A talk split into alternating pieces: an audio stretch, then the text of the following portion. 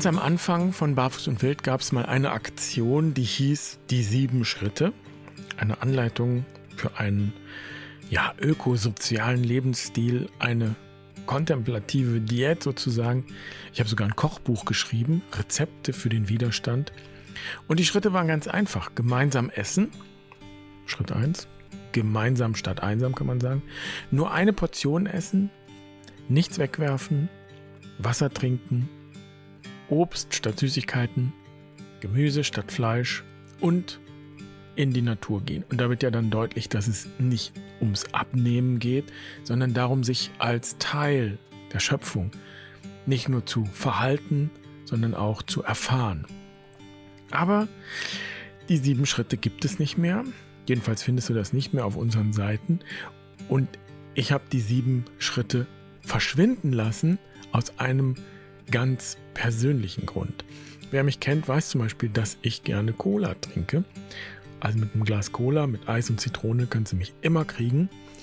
Und ich weiß noch, wie wir damals einen Workshop gemacht haben über die sieben Schritte an einer kirchlichen Akademie irgendwo. Und dann habe ich den Schritt Wasser trinken erklärt und gemerkt, dass ich mir vorkomme wie ein falscher Prophet, der Wasser predigt und Cola trinkt. Und wir brauchen jetzt gar nicht über den Schritt Obst statt Süßigkeiten zu sprechen. Kannst du dir selber denken, wie das aussieht? Also kurzum, ich hatte ein Problem damit, sieben Schritte zu predigen, mich aber nicht an sie zu halten. Jedenfalls nicht immer.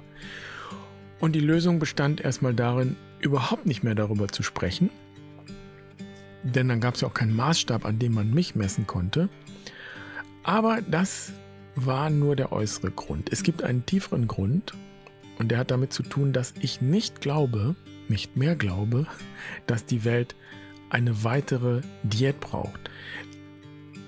Noch ein weiteres Verzichtsprogramm sozusagen. Im Gegenteil, die Welt braucht mehr Solidarität. Das wäre für mich überhaupt der einzige Grund, warum wir auf irgendetwas verzichten sollten. Aber vor allem braucht die Welt mehr wahre Freude, wahren Genuss und echte Fülle. Und so hat ein einfaches Leben für mich auch nicht in erster Linie mit Verzicht zu tun, sondern mit der Frage, was ich brauche. Und zwar wirklich brauche, was mich nährt, körperlich und seelisch. Denn wenn ich das weiß, dann kann ich es nehmen und genießen und gut ist. Ganz einfach eben.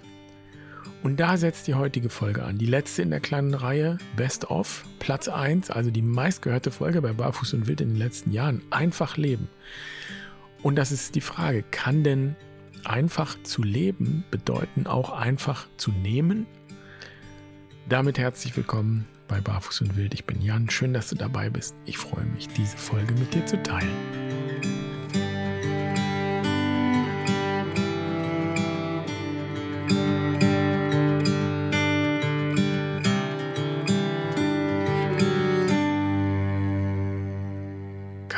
Lebewesen auf dieser Welt macht sich Sorgen darum, ob es zu viel oder zu wenig frisst. Es frisst. Es ist ein Teil des Ganzen und es nimmt das, was es nötig hat. Jedes Lebewesen nimmt sich das, was es braucht. Ich glaube, dass wir das uns bewusst machen müssen, dass wir ein Teil dieses Ganzen sind. Und wir können nicht so leben, dass wir nichts nehmen, dann würden wir nicht mehr leben können. Wir müssen immer Leben nehmen, damit wir leben können. Für mich ist das eine heilige Sache weil es immer eine heilige Sache ist, wenn wir etwas essen. Und ich will nicht sagen, ja, ich will nicht sagen, dass ein, ein Tier genauso viel wert ist wie eine Mohrrübe, aber es ist ein Tier genauso ein Lebewesen wie eine Mohrrübe und die Mohrrübe muss auch sterben, wenn ich sie esse. Ich will damit nicht sagen, es ist ganz egal, es ist nicht egal. Aber der Verzicht ist kein Selbstzweck. In der Natur verzichtet in erster Linie niemand, sondern alle nehmen sich, was sie brauchen.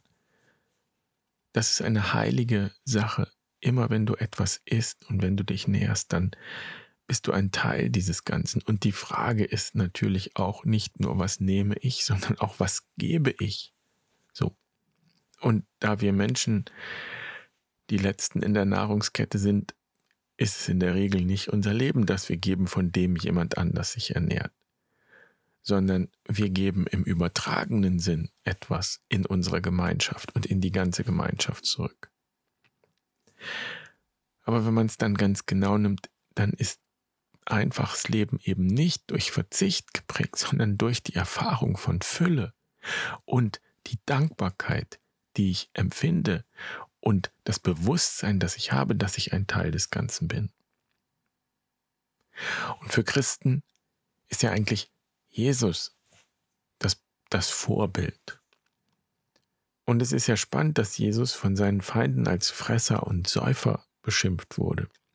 Jesus war eben nicht wie Johannes der Täufer, der in der Wüste gelebt hat, sich mit einem Kamelhaaranzug gekleidet hat, also sehr rustikal, und Heuschrecken gegessen hat, was auch immer dahinter steckt. Also jedenfalls war das ein Eremit im, im wörtlichen Sinn, ein Wüstenbewohner sozusagen, der freiwillig in diese Einsamkeit gegangen ist und der dann Buße gepredigt hat, den Leuten wirklich Feuer unterm Hintern gemacht hat und gesagt hat, wenn ihr nicht verzichtet, dann und dann werdet ihr das Gericht erfahren und so weiter. Und bedauernswerterweise ist Johannes der Täufer, wenn man die Evangelien liest, ist wirklich eine bedauernswerte Figur, weil er einfach im Irrtum lag und weil das, was Jesus gepredigt hat, genau das Gegenteil war von dem, was Johannes der Täufer gepredigt hat. Jesus hat nie Verzicht gepredigt, an keiner Stelle.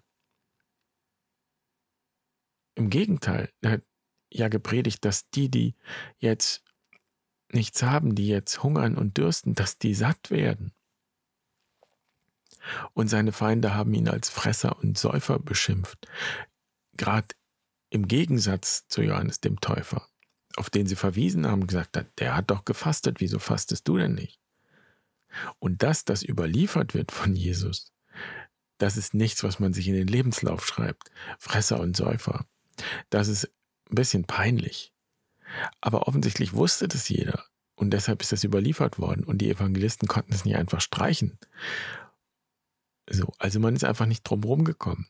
Und tatsächlich ist ja Jesus auch von einer Essenseinladung zur nächsten. Und er hat sich um gar nichts Sorgen gemacht. Was die da gegessen haben, ist nicht überliefert, aber er hat ja überhaupt keinen Unterschied gemacht. Er ist ja bei jedem eingekehrt.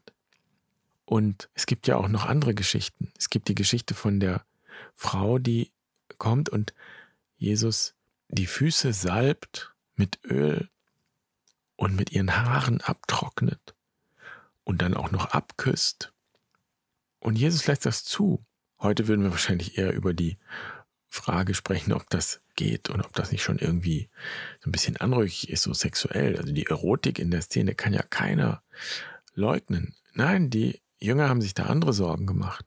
Die haben gesagt, Moment mal, dieses Öl, das ist so kostbar.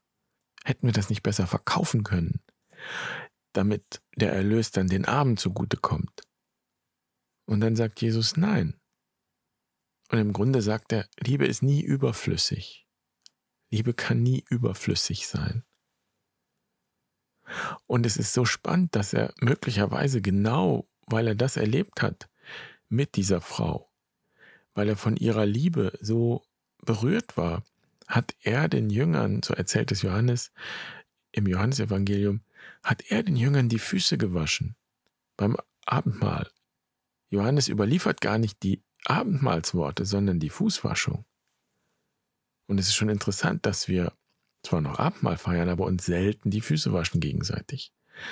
Aber Johannes erzählt es so, das ist es, was Jesus eigentlich weitergeben wollte, was er sagen wollte, was er damit predigen wollte, was er auf den Weg geben wollte. Dass wir in die Haltung kommen, dass wir uns gegenseitig die Füße waschen. Da steckt eine Demut drin, aber eine liebende Demut. Und was wäre, wenn wir in dieser Weise leben würden in dieser Welt, so demütig und mit dieser Liebe uns als Teil des Ganzen sehen könnten. Also einfach leben heißt auf diesem Hintergrund nicht, dass ich verzichte, sondern dass ich verbunden lebe, dass ich radikal geschwisterlich lebe, dass mir völlig egal ist, wer welchen Status hat und was ich besitze und wie viel ich besitze, dass ich mich einfach nicht mehr darüber identifiziere, sondern nur noch über das identifiziere, was ich bin. was ich immer schon bin und wofür ich nichts tun muss, weil es einfach okay ist, dass ich da bin. Das ist einfach Leben, das ist so der Kern davon. Und ich möchte mal behaupten, wer das, wer das erlebt, wer diesen inneren Raum betritt, in dem Fülle ist, so der braucht überhaupt keinen fetten SUV mehr oder jeden Tag ein Kotelett.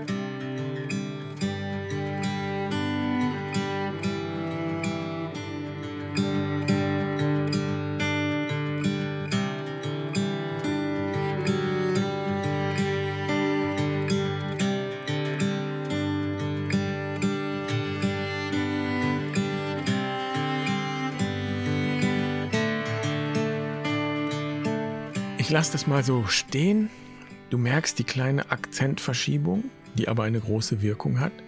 Was wäre, wenn es nicht zuerst darum geht, möglichst einfach zu leben und noch auf dieses oder jenes zu verzichten? Was wäre, wenn wir unsere Aufmerksamkeit darauf richten, einfach zu leben? Betonung auf Leben. Und haben wir genug Vertrauen in uns selbst und in andere, dass es dann gut wird, einfach gut wird. Dass wir dann gar nicht mehr brauchen, um jemand zu sein, um zu spüren, dass wir jemand sind, dass wir geliebt sind, dass wir ein Teil sind, sondern so erfüllt sind mit Leben und Liebe, dass wir genau das nehmen, was für uns da ist.